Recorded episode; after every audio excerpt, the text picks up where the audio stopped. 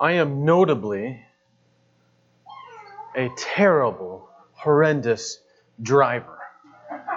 I can be cruising down the road and all these things of paint and lines. I don't let them really get in my way, and typically I'll I'll be able to stay on the pavement. I'll hit the rumble strip quite a few times, but I'll stay on the pavement, but I'll just get lost in my thoughts. I'll just be driving down and see any house. It doesn't have to be anything that's catching of the eye, but I'll just see it and I kind of start wondering, well, who who lived there? I wonder what they did.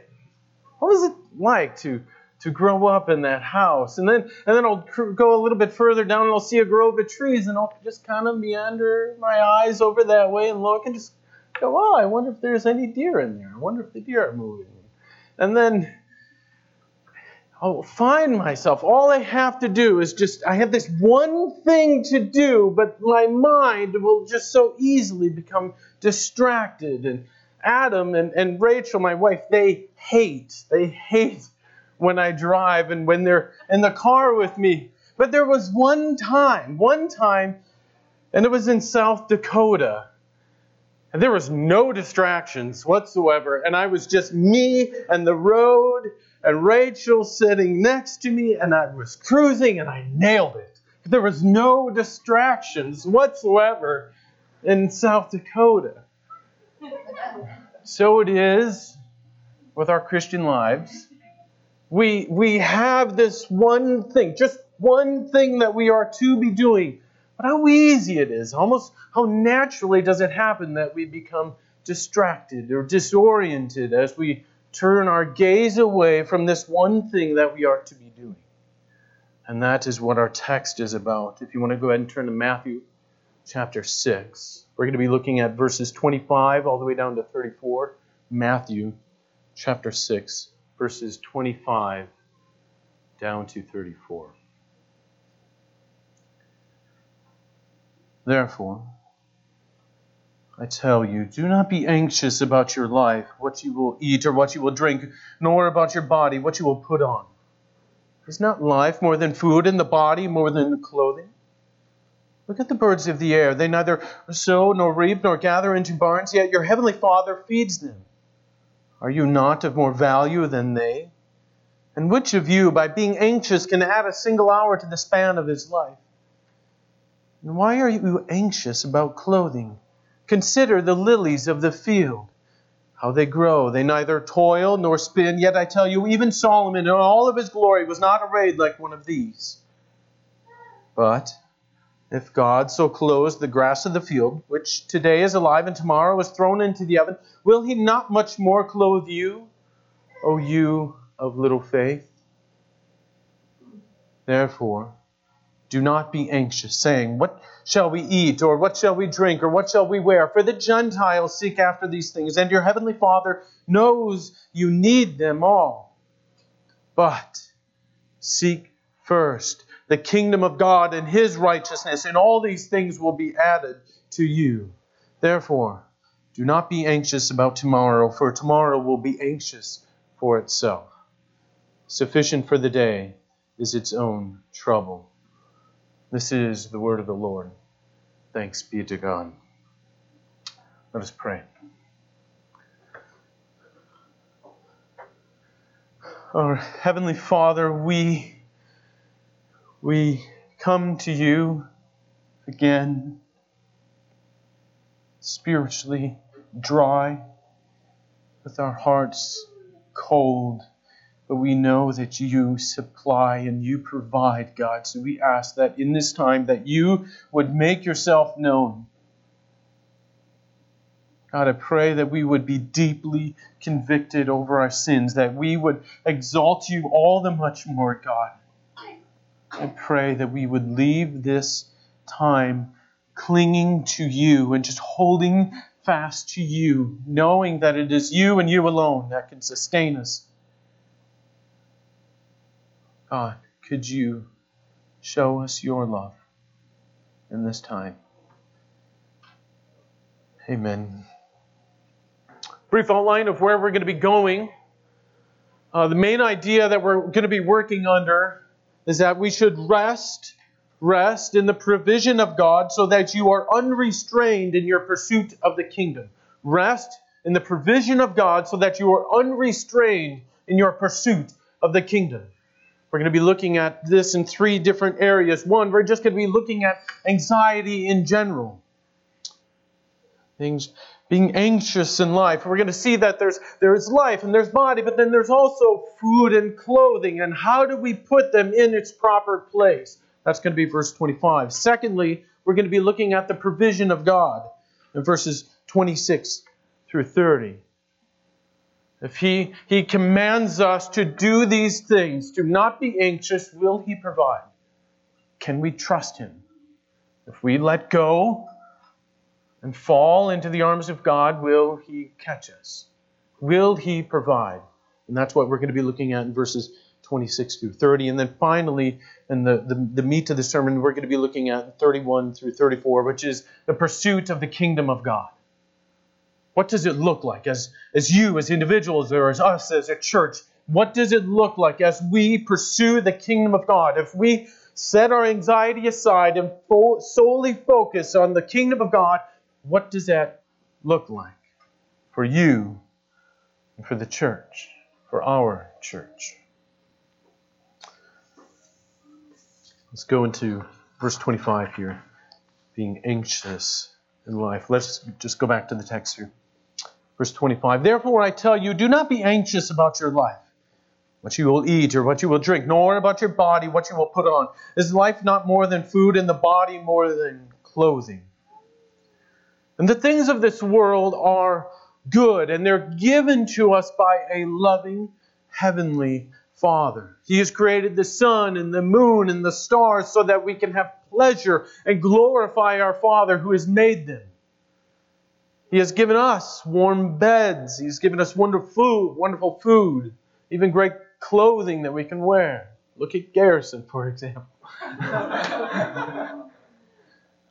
but the concern for these things, for the things of this world, they can distract us, they can disorient us, and remove any contentment that we might otherwise have.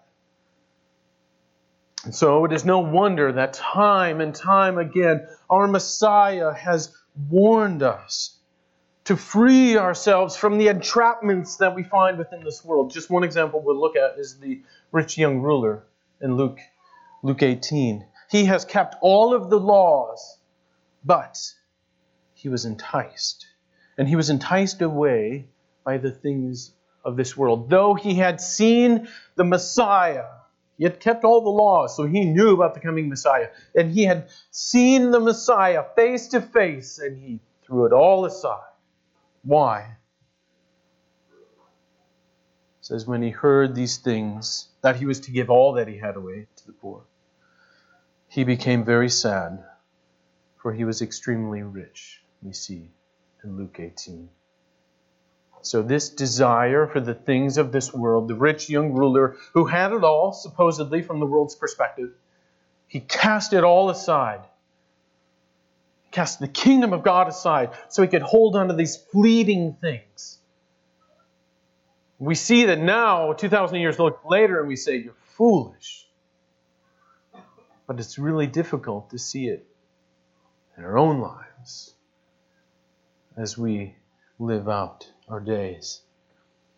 And there's this, this shift that, that happens when we no longer receive these things from God and receive them as gifts from God, but rather they become something that we actually go out and seek. And this is a condition of the fall. So you think of the garden, there's Adam and Eve in the garden, and they have everything they need that's abundantly supplied to them. So they want a mango, they walk over, they take a mango, and they eat it. They want a kale, spinach, Swiss chard smoothie with fruit all mixed in together. It's right there, right for them. The garden is providing for them. And in such a way, God's provision is really, really evident. So you have trees you didn't plant and you're eating of them. And God's provision is very evident. But after the fall, that which they had freely, to eat freely from these trees, except one, they had toil. So that which was free, which now came in toil. You see in Genesis 3, God cursed Adam. And he said, Cursed is the ground because of the you. In pain you shall eat of it all the days of your life. Thorns and whistle, thistles it shall bring forth for you, and you shall eat the plants of the field. By the sweat of your face you shall eat bread until you return to the ground. So the means by which God has provided is changed. Garden and post garden that we now live in. The means by which God has provided is changed, but the fact that God is the provider and sustainer of all things, that has not changed at all. And it was in these moments that Adam and Eve first chose the good things of God's creation over the Creator.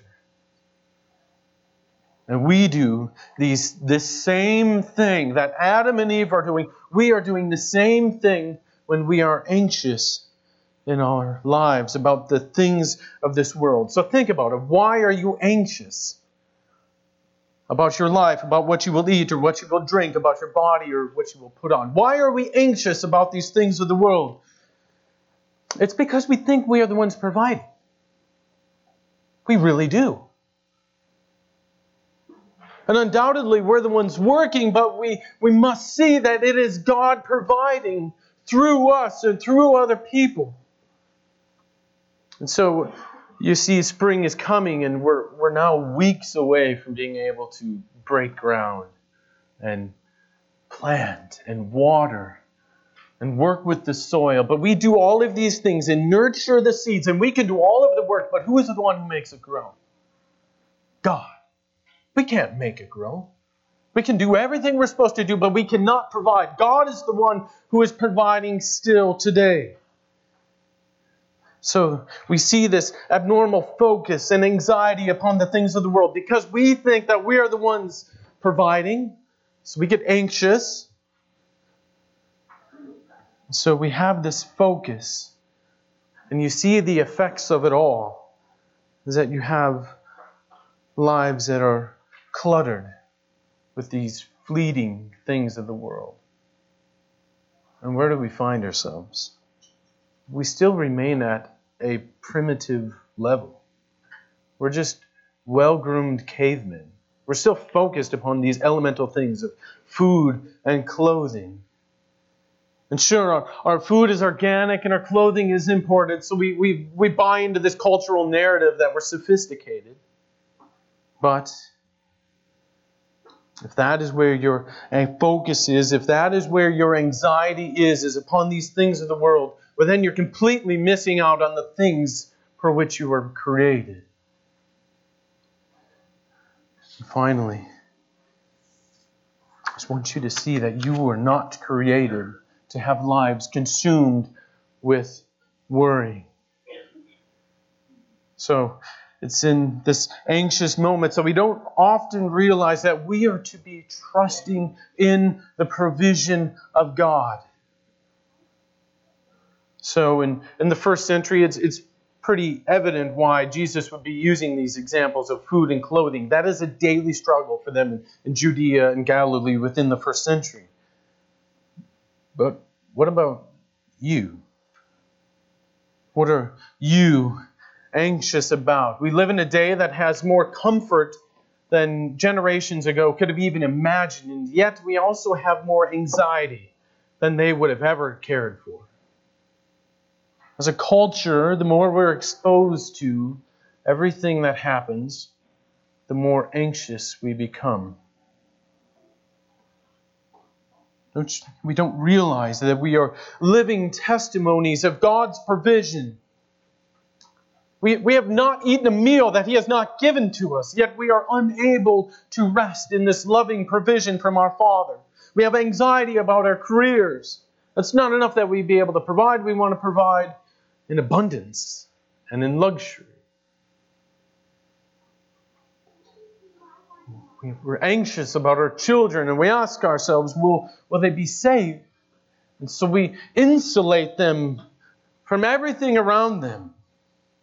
And that's a common response as we see culture decaying around us. And it's, it's understandable why you would be considered, basically, you'd be considered a derelict parent if you would do what was common even a generation ago. of even just sending your kids to the park four blocks away and saying, be home for lunch. That, that's unconscionable. And it's fine to be wise, but you don't have to be anxious with how you deal with your children.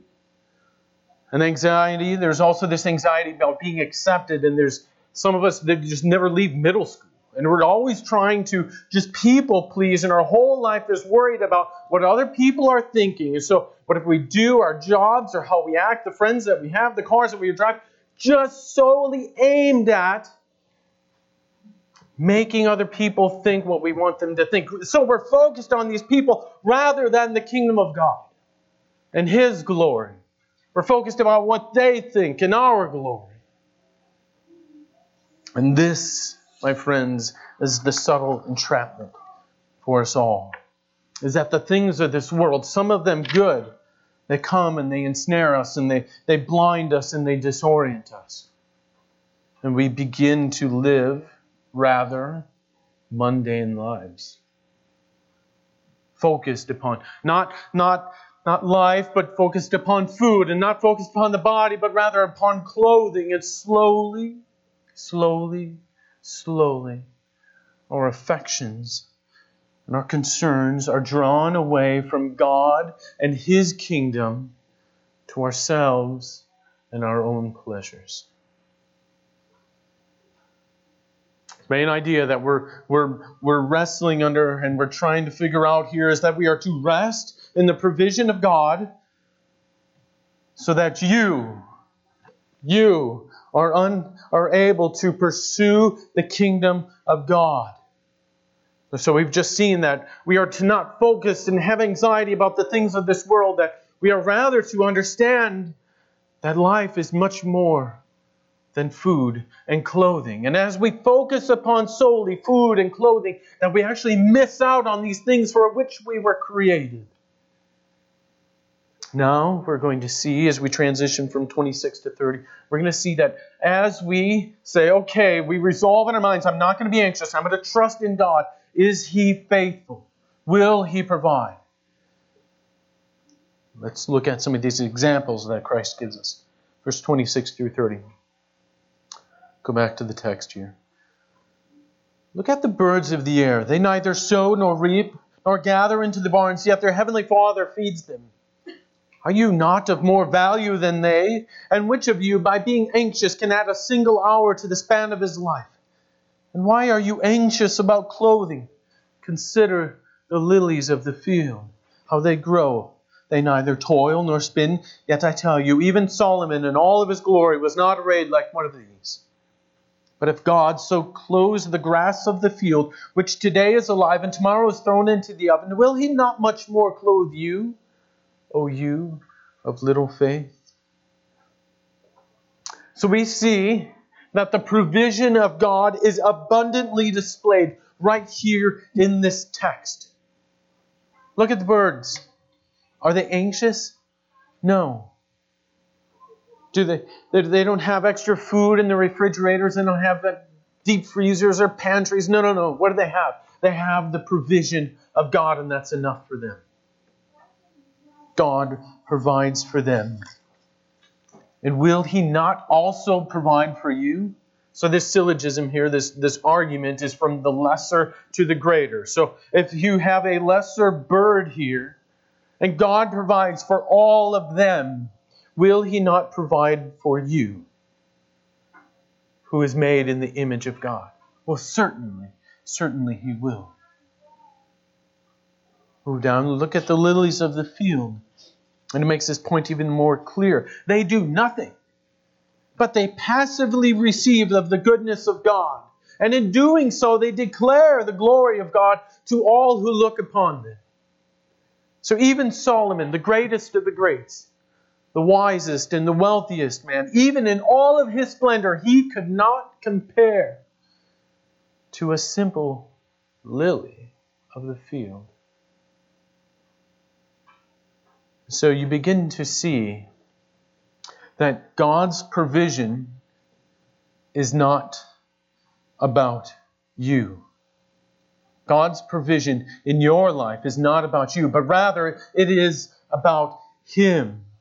God will cre- care for His creation. He has created it and He will sustain it until He comes again. See the glory of Christ. Look at Colossians 1, verse 17. It says, And He is before Christ, and He is before all things, and in Him all things hold together. Not in you and your struggle, your struggling and your toil and your anxiety. No, but rather in Christ and in Christ alone are all things held together. Also, Hebrews 1. Christ, He is the radiance of the glory of God and the exact imprint of His nature, and He upholds the universe by the word of His power. How often do we think it's about us? How often do we think that we are the ones sustaining ourselves? But no, friends, it is God and God alone that is sustaining you. So God the Father is sustaining His creation. He created it through the Son, He created through the Word. He spoke it into existence, and also He is sustaining it through His Son as well. So then we have no doubt that He will also sustain and provide for us. Look at His people. Look at Israel. For 400 years they're in slavery. How did they get there? One average family. God provided for them, God sustained them. They leave Israel, or they leave Egypt, Egypt as a massive nation. They come in as one small, regular family. They leave as a massive nation.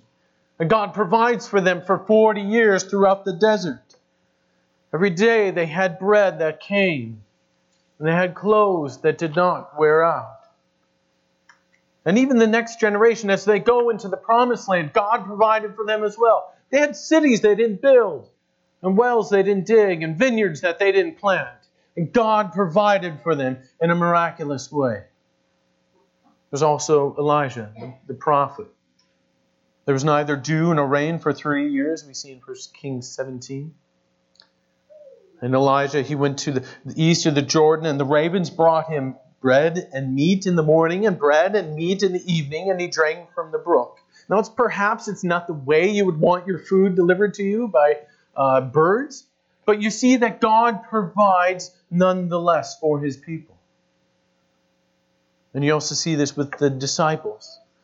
Christ, he demonstrates that he is the bread of life. He feeds the 4,000 people, as you see in Mark 8.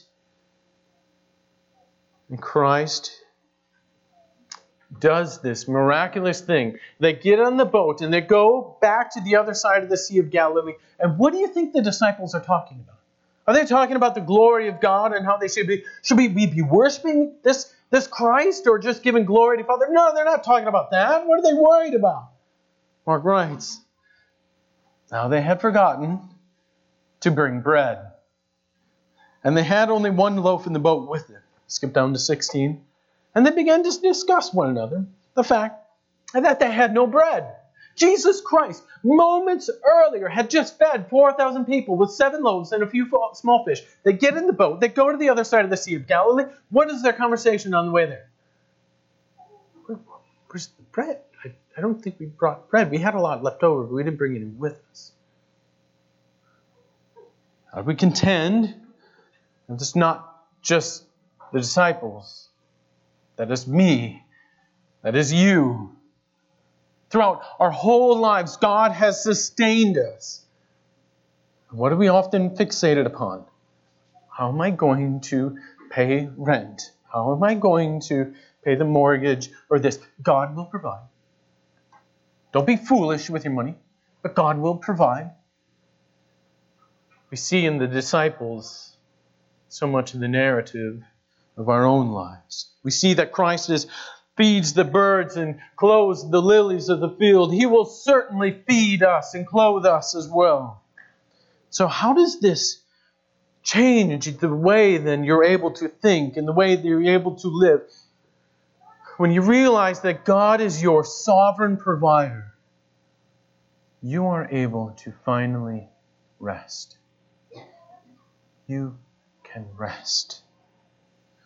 And all of the striving and all of the anxiety can be laid to the side when we realize that God is the provider and He does it for His own glory. So it's not conditional upon you, but it's conditional upon Him wanting to bring glory to Himself. So the anxiety about your children can be laid to the side. We realize that God, He loves them more than you do. And actually, they're, they're His children. He's just simply entrusting them to you for a short time. And so, nothing, we can rejoice that nothing will befall our children that is outside of His good and sovereign hand. So, with your children, rest in the sovereign care and provision of your heavenly Father. So we remember that our anxiety, again, remembering that our anxiety is the result of us trying to have direct control of our lives. And we realize that we're limited and we can't do it. The jobs that we have are given to us by God, the food that we have is given to us by God. And when we want to dethrone God and place ourselves on top and have control and be an autonomous in our own lives rather than submitting to God, well, then that's where there's anxiety because you realize you cannot do it. And that's demonstrated time in and time again. But when you rest in God, in His loving provision, whether it be good and great, whether it be abundant or whether it be little, you can rest. And you can rest in God. So you can rest in God and not be anxious about your children. You can rest in God and quit the consuming drive to forsake your family and advance your career. You can rest in God and allow Him to change the hearts of people around you. And this is the beautiful thing.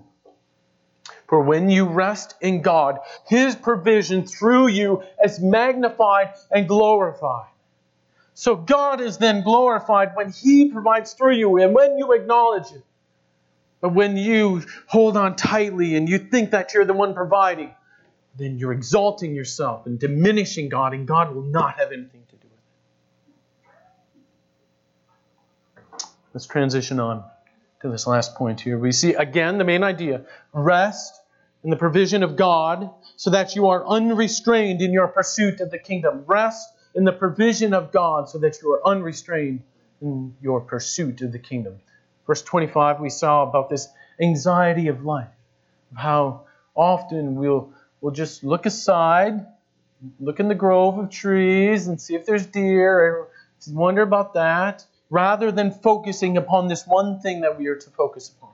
We become anxious about these things that God will already take care of. And we know that, but we become distracted and lose focus, and we become anxious about trifling and silly things.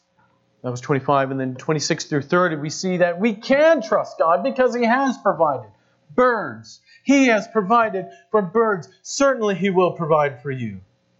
You're valuable and made in the image of God. God will sustain you for His glory.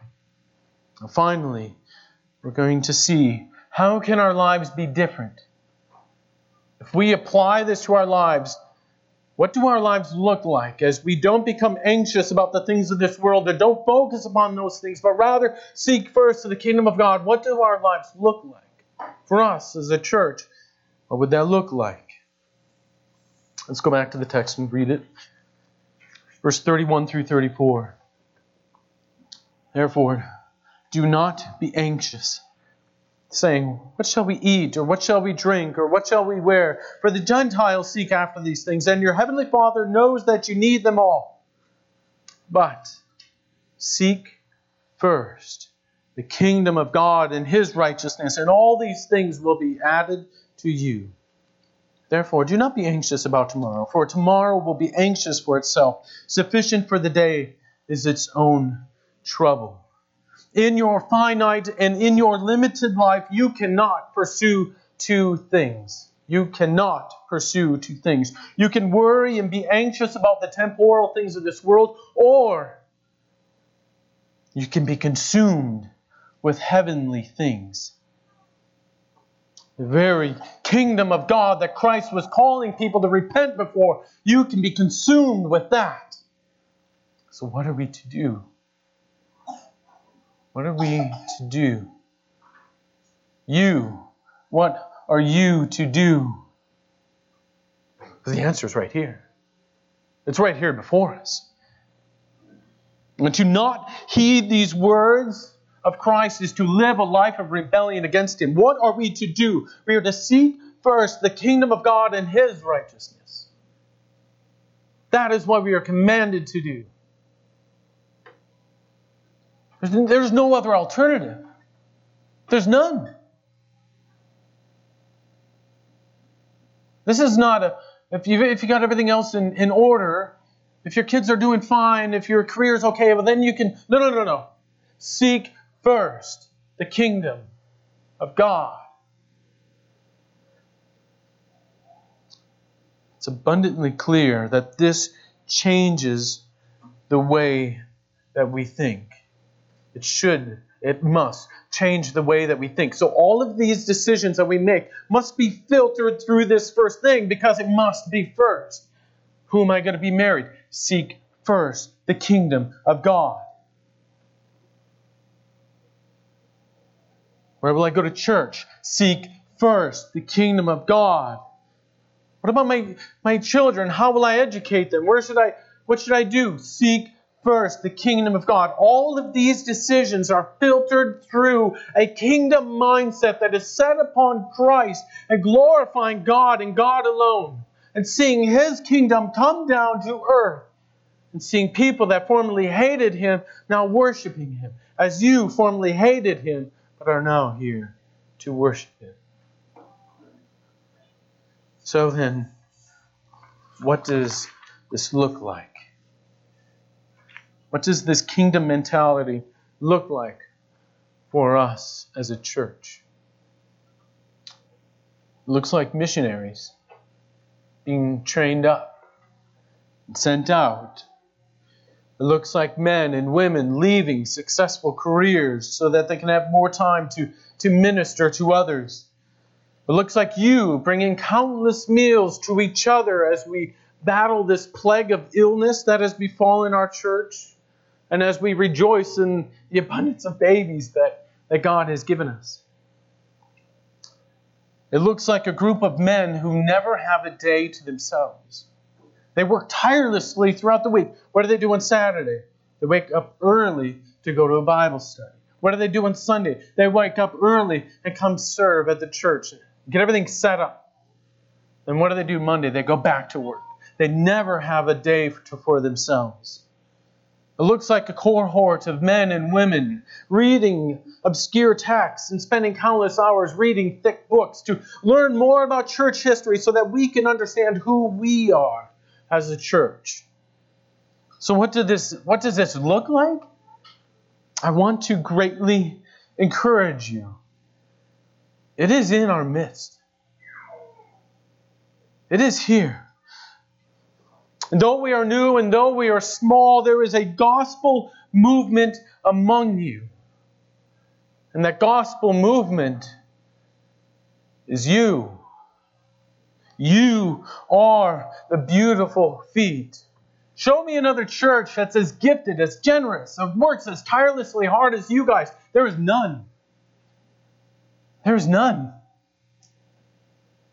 But let our gaze never be distracted. Let us never become disoriented by the mundane and the foolish things of this world, but let us keep pressing forward for the prize that is before us. And as the days roll into weeks and the weeks roll into years, you will see.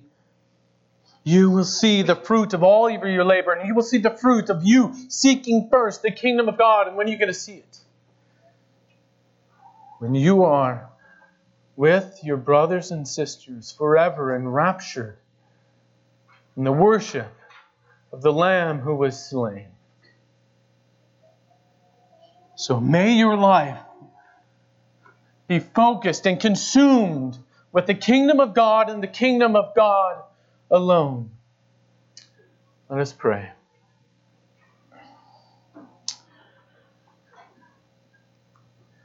Heavenly Father, we need your grace and we need your forgiveness. We it's abundantly clear that we are to seek first your kingdom and your righteousness, but how often does it happen, God? I pray that you would give us the grace to just set aside the things of this world.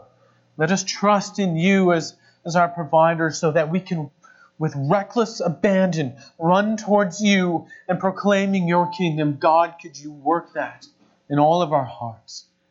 So that you would be worshiped and exalted and lifted high. Amen.